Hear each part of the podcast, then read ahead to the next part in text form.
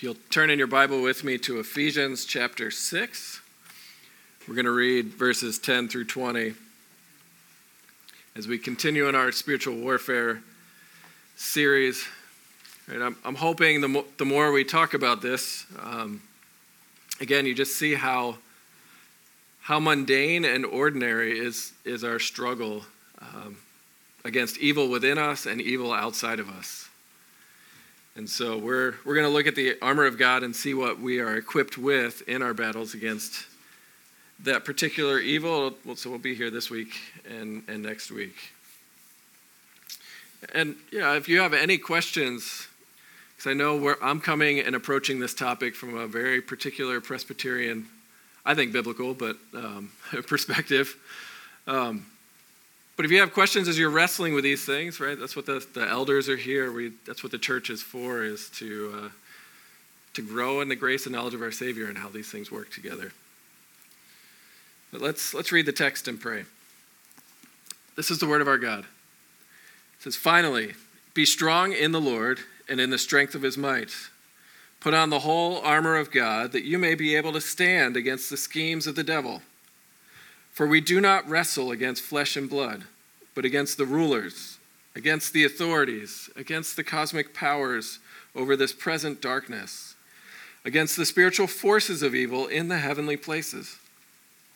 Therefore, take up the whole armor of God that you may be able to withstand in the evil day, and having done all, to stand firm. Stand, therefore, having fastened on the belt of truth and having put on the breastplate of righteousness, and as shoes for your feet, having put on the readiness given by the gospel of peace.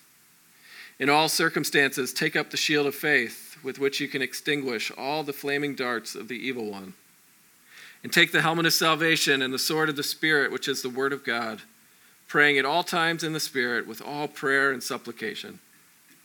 To that end, keep alert with all perseverance, making supplication for all the saints and also for me, that words may be given to me in opening my mouth boldly to proclaim the mystery of the gospel, for which I am an ambassador in chains, that I may declare it boldly as I ought to speak. And this is God's word. He has spoken to us today in love. Uh, his word is true and trustworthy. Let's pray. Our Father, our God, you alone can tame the wildness and the self centeredness of our hearts. And so I pray that you would help us this morning to grow in our confidence in Christ, that we would see what it means to be, to put on the armor of God, to be armed with the armor of the gospel. And so as we do that, Lord, I pray you would give us the grace to love what you command, to desire what you promise, so that we might participate in the works of your kingdom of making Christ known uh, in our hearts, in the church, and around the world. We pray this in Jesus' name. Amen.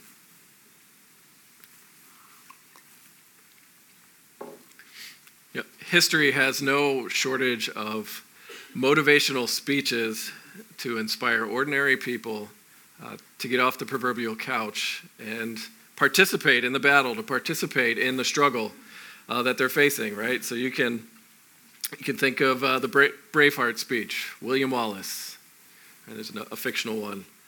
You know, they may take our lives, but they'll never take our freedom. And all these grown men in kilts, right, run and, and fight the Brits for their freedom. Um, you, know, you can think of Winston Churchill. I'm not going to try and do any impressions here. So, um, yeah, I'm saying we're going to defend every last part of our island. We will defend our beaches. We will never, ever surrender. Right?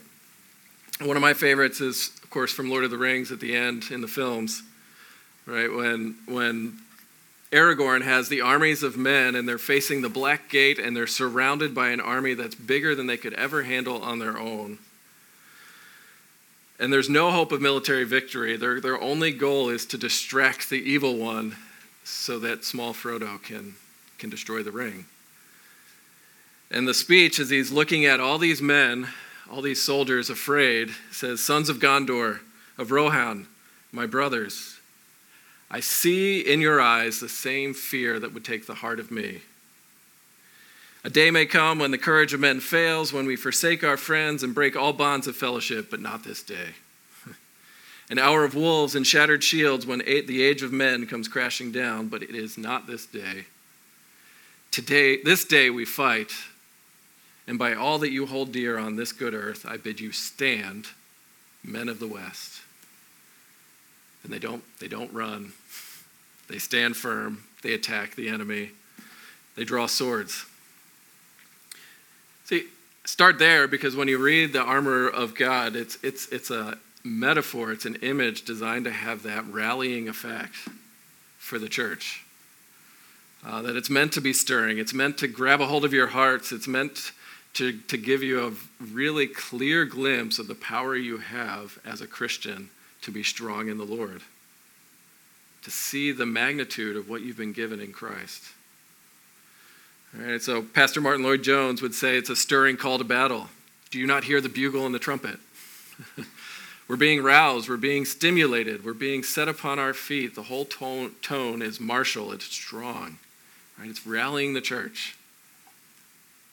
Take up the armor of God so you can withstand evil and, and withstand in the evil day. And so this morning, just by way of introduction to the armor of God, let's ask the question how does Paul use this metaphor of armor, get the church off the spiritual sidelines, so to speak, and to, to join the battle, to join, to participate in spiritual warfare, to want to wrestle against the darkness, um, to participate in the work of the church, uh, to participate in the battle against sin and self, right? Everything he's already written about in Ephesians. And so, how does it get us off the sidelines? And we're going to see there's a call to action, there's a call to wrestle, and a call to receive.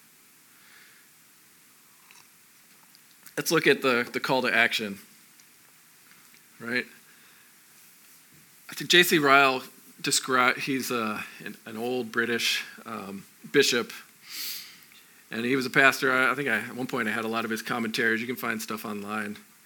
But he really pointedly, a long time ago, described the problem that I think that faces the church in every generation. Right? He says there are thousands of men and women who go to chapels and churches every Sundays. They call themselves Christians. They have a Christian marriage ceremony. Right? They've been baptized in the church. They mean to be buried as Christians when they die, but if you look at them, it seems like there's no fight to their faith, no fight to their religion. Right? Of a spiritual strife, of effort, right? Just trying, of conflict, of self denial, of watching and warring. They literally know nothing at all. And his evidence eh, that he lays out, he says, well, they, these folks eat, they drink, they go to work, they, they, they gain money, they spend money. They live like everyone else the rest of the week, except for go. The only difference is, is they go to some religious services. Maybe even twice a week. But it's watchings, it's strugglings, the anxieties that come with spiritual warfare, of participating in the life of the church. So many just don't know. Right? He's really pointed. He's asking a really good question that Paul is trying to rally the church to do is everyone, right? This is addressed to the church. This is a communal letter. Are you an observer? in the ministry of the gospel, or are you an active participant as you are able? Right? Because this is a call to action. Paul says, Be strong in the Lord, put on the armor of God, so that you may withstand the schemes of the devil. Right? So there, we're up against something. So maybe some context will help. Do you, what do you know about the Ephesian church? If you, if you read Acts 19, we get a little bit of history right? And we learn from Acts 19 that Paul spent several years, at least a couple years, teaching in Ephesus.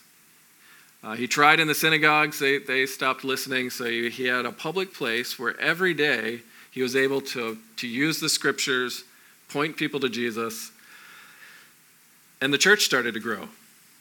And the effect of Paul's preaching in this place was massive cultural change. Um, So th- this is this is Artemis country. This is the, the, the city of Artemis, and it is one of the, the wonders of the ancient world of this massive statue and, and, and just how the business and religion and life all revolved around this goddess Artemis.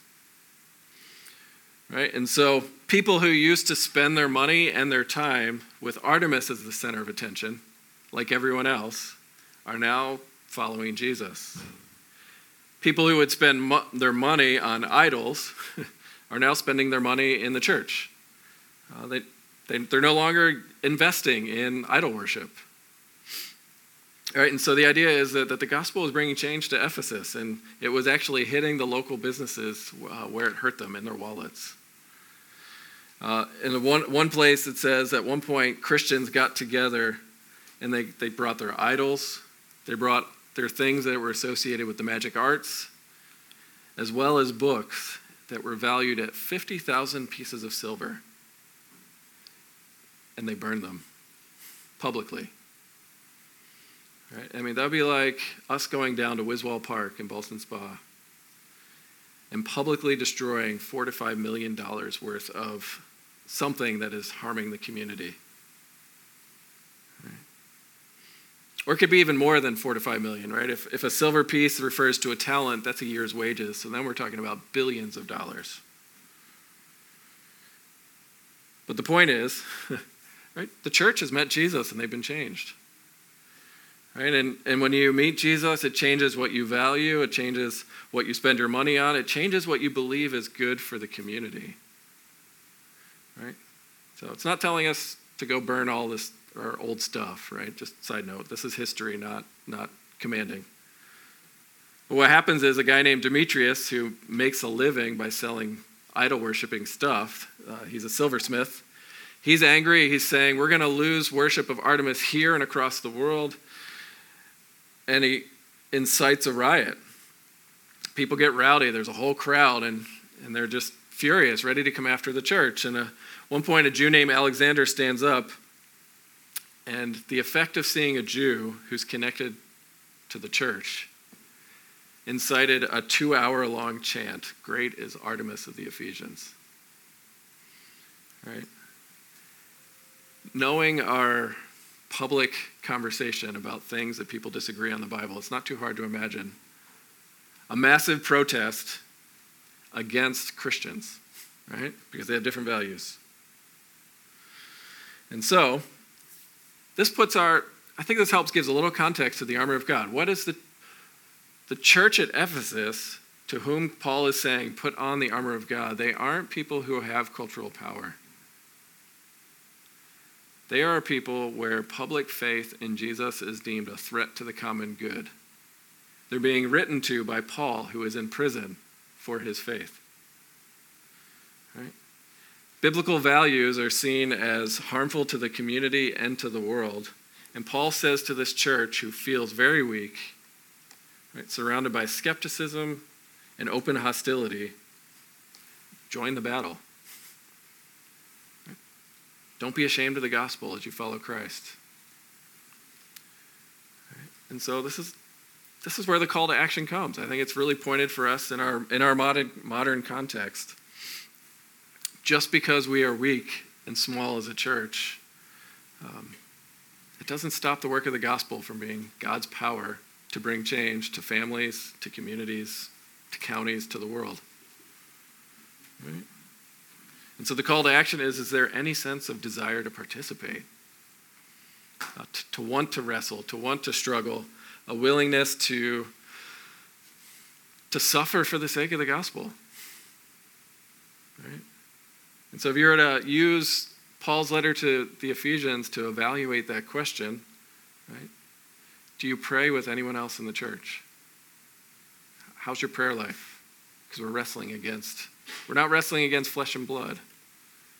And he tells us to pray at all times for all the saints. Right? Do you care about doctrine? Uh, do you know Jesus well enough to have attained the maturity of faith so that you're not carried to and fro by every wind of doctrine the culture throws at you, where you're not intimidated when somebody says something unbiblical. Right? And if you know the scriptures and, and sound doctrine, are you willing to help participate in the process to help others mature? Right? In other words, right, is Jesus Christ crucified? Is he a garnish on the side, right? Something we do for this little brief period of time? Or do we put on the armor and step out during the week fully conscious of who we are in Christ? Right? If you're in a battle, you don't leave home without your sword and shield. Right? Paul, if this armor of God metaphor is not unique uh, in the New Testament, Paul will say in 1 Timothy 6 Timothy, fight the good fight of faith. Jesus describes the kingdom of God as, as something that comes violently. Uh, people suffer violence in order to enter in. It could also mean that it, it takes the violent to actually enter in because you have to make such massive change. Uh, the letter of the Hebrews says, strive, right? Be diligent, work really hard, persevere like you're in a marathon uh, to enter God's rest. Paul will say, train like a disciplined athlete. Be willing to beat your body into shape for Christ's sake. To make him known. To be willing, as Paul would say, I was willing to be all things to all people so that some might come to faith in Jesus. And I think the most graphic picture comes from Jesus himself. Peter, on you, on your confession, I should say, uh, I will build, you are the rock, and I will build my church and the gates of hell will not prevail against it. And you know, you know how that portrays the church? It's the church militant moving forward, storming the gates of hell, not being under attack, going on the offensive. As we preach Christ crucified, God's love for the world across the street and around the world. And so this is the the call to action with the metaphor of putting on the full armor of God so that you all may be, be able to stand, right? It's in verse 11, you need to insert a southern y'all in there. It's you plural. It's written to the church. This isn't, um, right, the pastor by himself standing alone in a valley, um, fighting the evil one by himself, and everybody in their isolated corners of the world fighting their own skirmishes, so to speak. It's, it's designed to, to say, no, the church, y'all, right, we are, we are a, a platoon of eager infantry willing to follow Christ to go where he commands. Right? Ready to stand firm and join the fight. Right? We're called to do this together. Right? Any, as anyone knows who's ever studied any kind of warfare or uh, had the unfortunate experience of being in a battle, if you're on your own, you get picked off.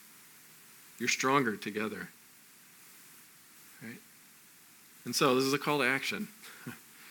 That's what the metaphor is calling us. The second, uh, we have a call to wrestle against the darkness here.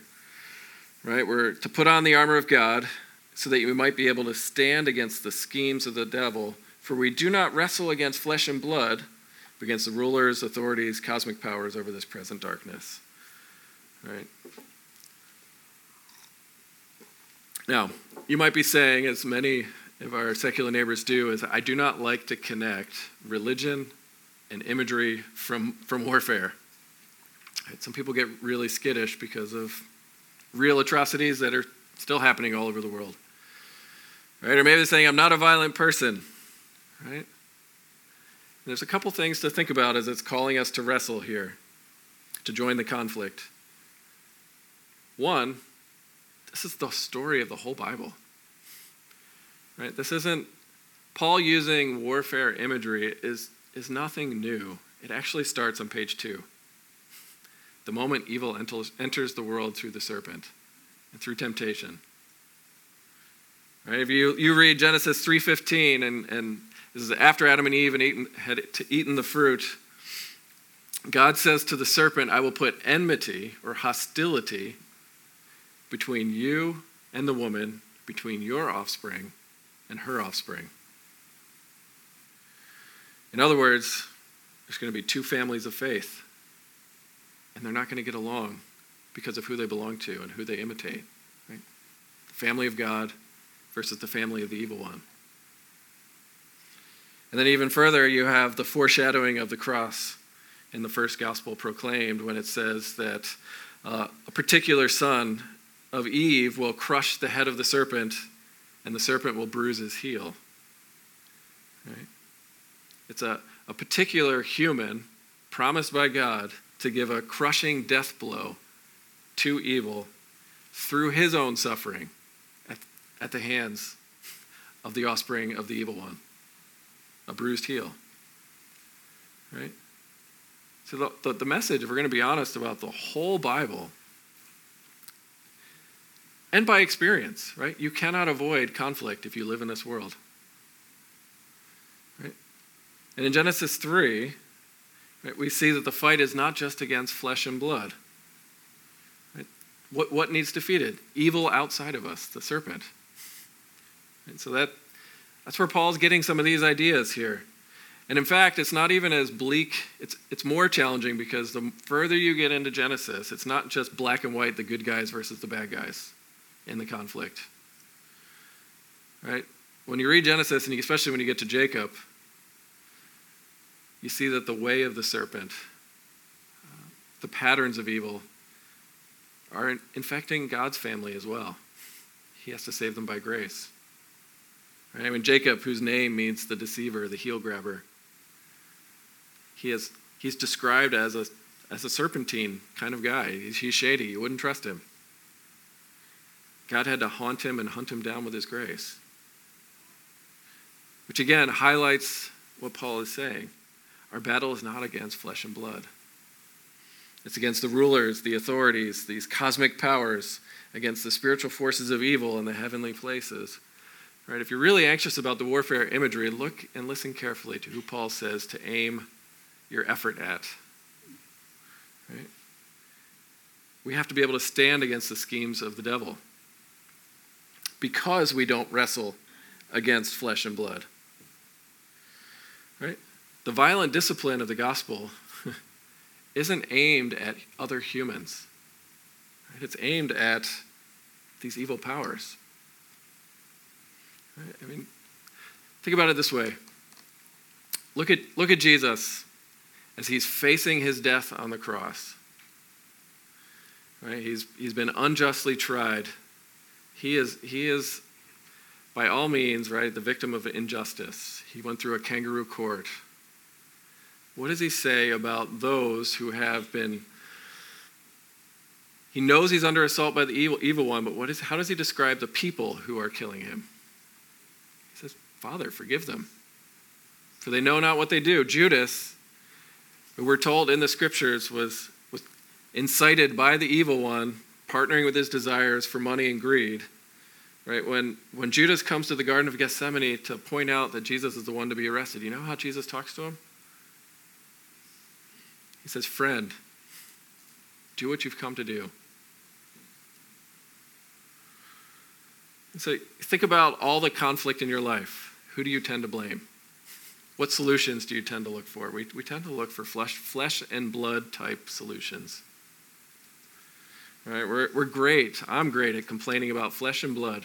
All those people and people and politicians and whatever else, you know, I'm just grumpy about at the moment, right? They're, they're the reason why my life is so hard. Paul doesn't let us do that. Right? We tend to think if we get the right person, the right laws, the right strategies, or get rid of the wrong person, cancel them, cancel their ideas. If you only aim at human solutions, flesh and blood, according to Paul, you're, you're being simplistic. You're being naive. I mean, you can, you can look at division when it hits the church. You can look at moral failure when somebody falls as a Christian. You can look at people who have been actively wounded by, by leaders in the past, people who should know better, right, by pastors. Uh, you can look at those who started out as faithful Christians, who found a great idea online, and now all of a sudden they're questioning the authority of the scriptures and, and are ready to throw out the whole thing because they got blown away by some kind of false teaching. These are schemes of the evil one. Right? Working themselves out through the desires of fallen sinners. That's what we looked at last week in Ephesians 2. Now, I think what the church is called to do here is to pray against the powers of darkness, against the evil one, while praying for people. Right? Pray against the evil powers and pray for people. That's how, that's how the gospel works. Right? God doesn't come down and, and blast all the evil, He ministers to people.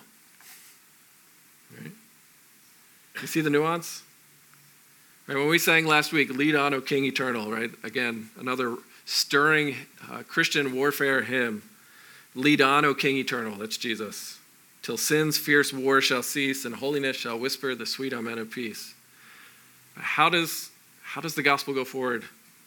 Not with swords loud crashing, nor the roll of stirring drums. With he- deeds of love and mercy, the heavenly kingdom comes. Oppose sin for people. And so, this is the call to wrestle, in particular, against the spiritual forces of evil. And don't go any further than what Paul does. We just know there are spiritual forces out there. and the way it works out is so often through our twisted desires, through our lack of willingness to fight. And anyone and everyone is vulnerable. to giving in to what they want. And so we have to wrestle, we have to fight. And because we re- do not wrestle against humans, against flesh and blood, we can't fight the way the world fights, which is why we need the armor of God. Right? And so we have a call to action, we have a call to wrestle against evil. We also have a call to receive right? And Paul says, here's, who, here's what you're up against the rulers, the authorities, the cosmic powers over this present darkness, the spiritual forces in the heavenly places. And we, there's just whole systems and structures and, and even in the mysterious ways that evil works. Uh, we have glimpses of it, like in the life of Job, where all of a sudden Satan is in God's throne room accusing. So, what's he doing there? We don't know, but he's there accusing. Right? In other words, there's, there's fallen, evil beings that are opposed to Christ and his kingdom. So, what do we know about them and how this works? And this is where it gets practical. All right, what do we know about the cosmic powers? Right? we know that Satan is the ruler of this world.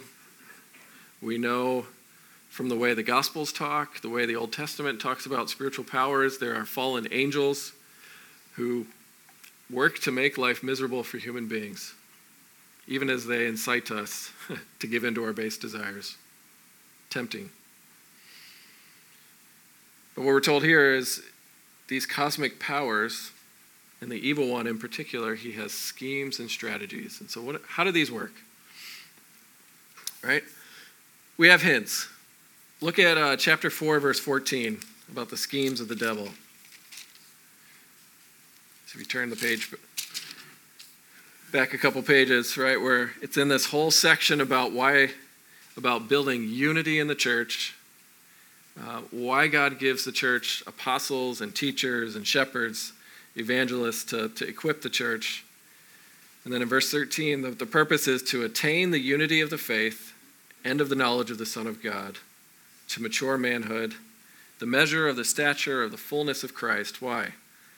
So that we be, may no longer be children, tossed to and fro by the waves and carried about by every wind of doctrine, by human cunning, by craftiness and deceitful schemes. So you, get, you hear the language crafting, cunning, deceitful, all these different ways that the serpent's described. So part of what we are up against as a church is the spiritual forces of evil do not want you to know Jesus as he is. We keep saying this. Right? They're against you maturing in your faith, against you getting true knowledge of Jesus. The evil one would much rather you languish in guilt and wonder if Jesus still cares about you after you fail than for you to, to see Jesus, the compassionate friend of sinners. Right? Or on the other side, right? The spiritual forces of evil would much rather you believe in, in a God who never corrects you, who never rebukes you, who never says you're doing this wrong, that, that wants you to prefer mercy over justice. Because you, you think Jesus, he's gentle, he's meek, he's mild.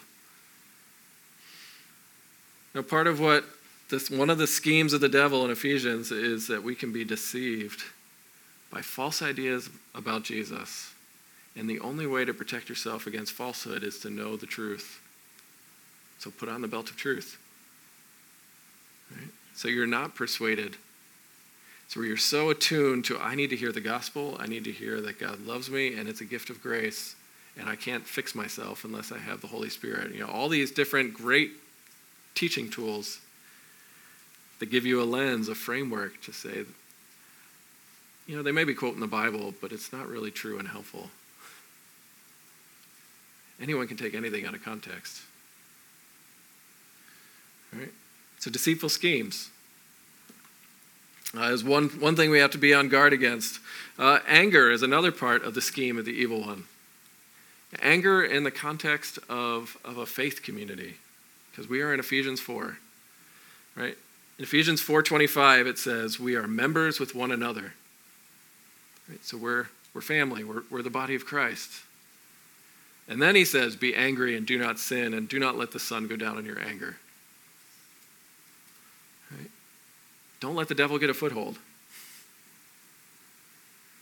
In other words, spiritual warfare means we have to actively fight against the things that would destroy the peace of the church, including our minor and major irritations with each other. Anything that would ruin the fellowship and friendship that we have in Christ. Right? You know, one of one of the great tools of the evil one can actually be the members inside the church. C.S. Lewis put this really poignantly in the Screwtape Letters. Right? You know the Screwtape Letters, it's an imaginary, right? This is fiction, this is not Bible, so temper your imagination. but it's imagining a senior demon mentoring a younger demon to say, here's how you torment and, and deceive and, and harass this new Christian. How do you prevent them from making progress? He says, you know what? Show the Christian who's really excited about Jesus' love when he gets to the church for the first time Show him all the people he used to avoid because he found them annoying.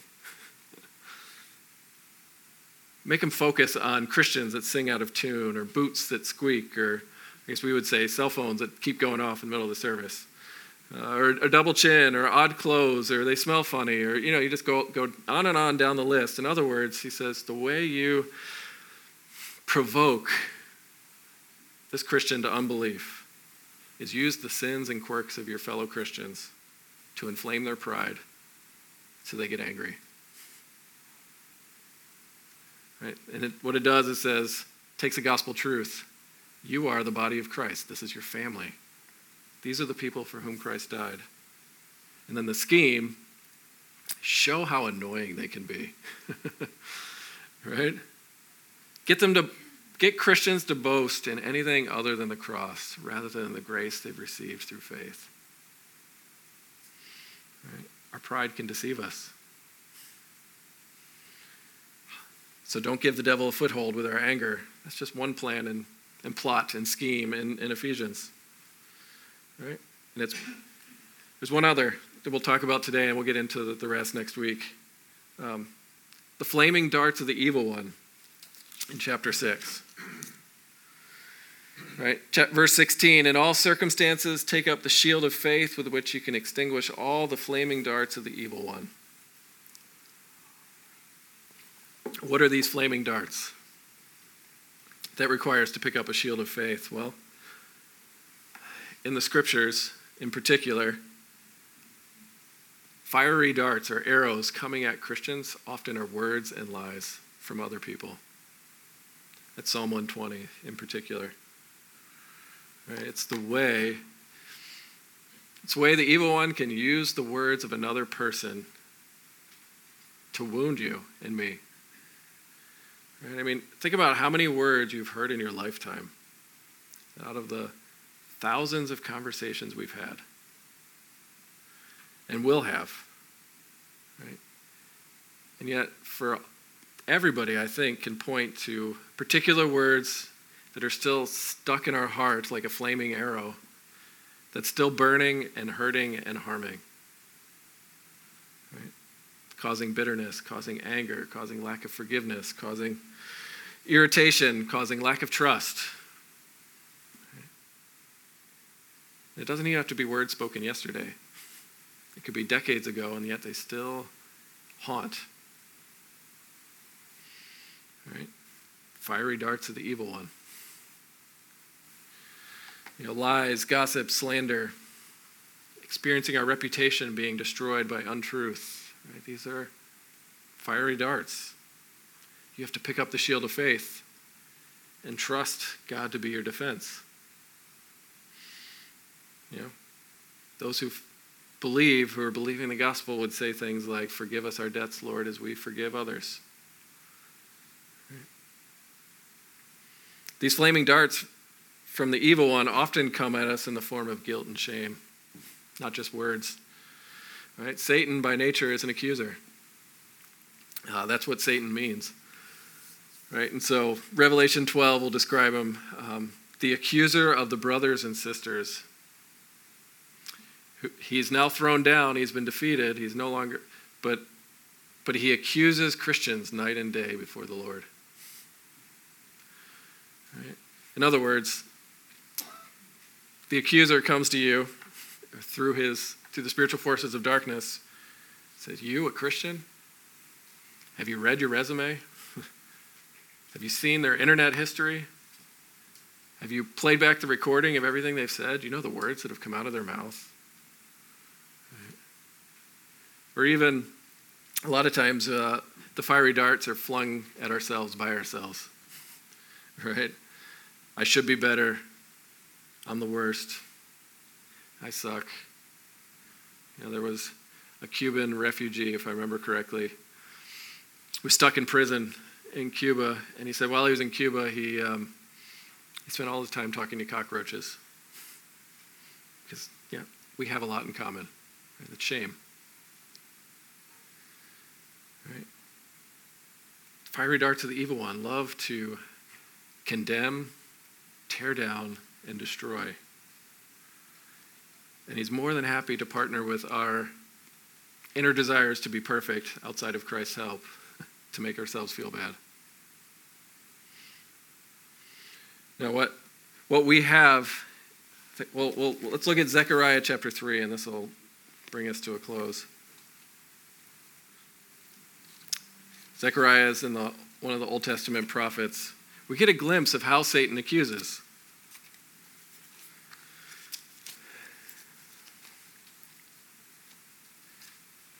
If you can't find it, use the table of contents, because I don't know what it is in the Pew Bible off the top of my head. Um, after Zephaniah and Haggai, if that helps.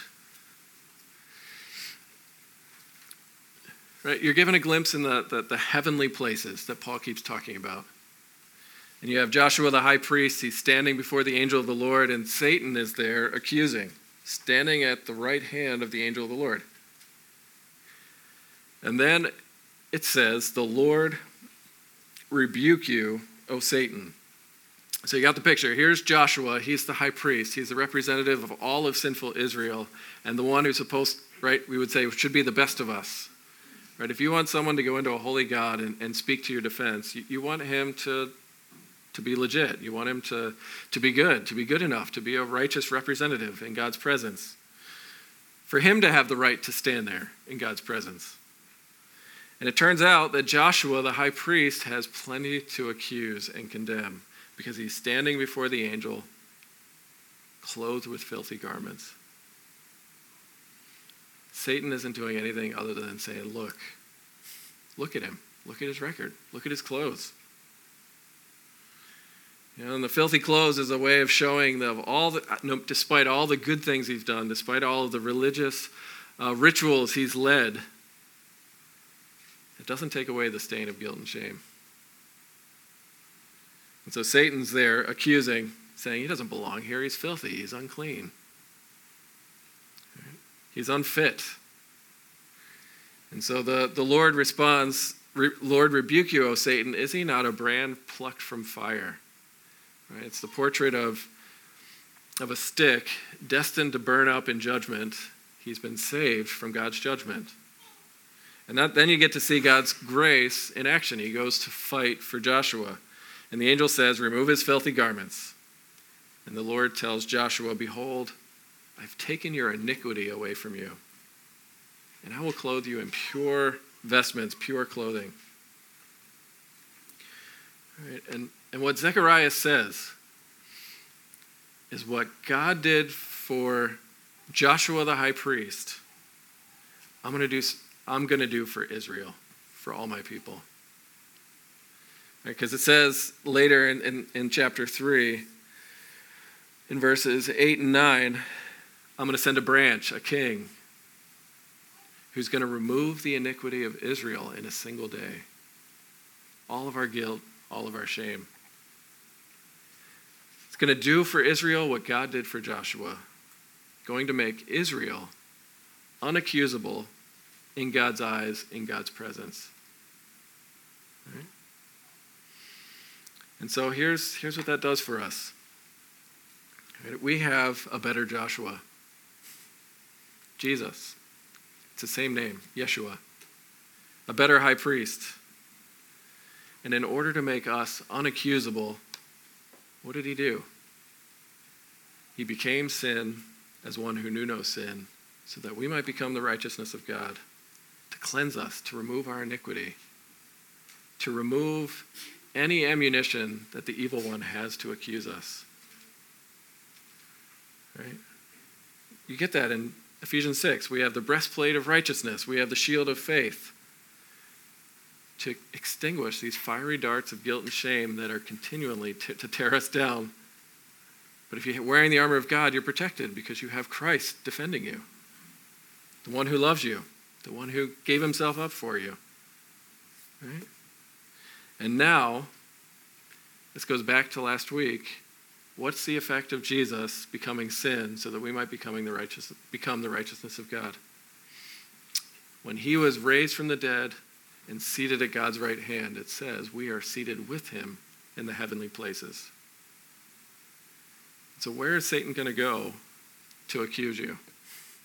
Who can, he, who can he appeal to if justice has been paid? Who will bring a charge against God's elect? Paul will say in Romans 8. It's God who justifies no one can condemn. We, we stand because of the gospel, unaccusable legally in God's eyes because of what Christ has done. Do you believe that? That's an act of spiritual warfare. Right? And so, as a church, we have this call to action to be the church militant, uh, to, to participate in, in these battles, to wrestle with our guilt and shame, and to wrestle with the guilt and shame of our neighbor and say, You're, you're not trusting Jesus right now. You're telling me that God hates you, and you're not listening to the evidence. Right? There is no condemnation right now for those who are in Christ Jesus. Right? We're, we're called to wrestle. We need the armor of God to fight. And this is, this, this is what we're going to look at next week. Where, as Christians, do you receive truth, righteousness, peace, faith, salvation, the Holy Spirit. Where do you get that from? Where's Paul getting this metaphor from? He's, he's just using armor to say, look at what you've been given in Christ. Look at what you've received through faith alone. Right? For by grace you have been saved through faith. It's not your doing, it's the gift of God. It's just as true with the armor that God gives you to equip you for the journey of faith, the journey that we take together. Now, the, this is armor we receive before we ever put it on. So, have you received the armor? God is equipping us for the battle with the light by giving us the life, death, and resurrection and ascension of his son Jesus. It's his armor we wear. Right? Don't look at a Roman soldier and say, This is me, decked out in, in military armor. You're supposed to imagine first Jesus, the King of Kings, the, the divine Messiah, our captain, our Lord, who comes in power, wearing the armor of God Himself to pluck us as a brand from the fire, to plunder us from the house of the evil one. Right? Imagine the Lord God Himself coming to right all that is wrong, beginning with His church, whom He loves. That's our armor. Let's pray. Our Father and our God, I pray for us as a church that you would motivate us to believe the gospel, uh, to see Jesus, and to be, to be equipped to do the good works that you've called us to do. And so I pray that you would help us put on the belt of truth, to know Jesus as he is, to take up the shield of faith, to trust that you are our shield and our defender, to trust that your word has the power to, to change people. It's the sword of the Spirit able to discern and, and, and split even the thoughts and intentions of our hearts. And we have the Holy Spirit. We don't fight alone. And so I pray you would continue to, to mold us as a church to be, to, be what to be the church that you are building. Mature in Christ, uh, wearing the armor of God, making Christ known in this place. In Jesus' name we pray. Amen.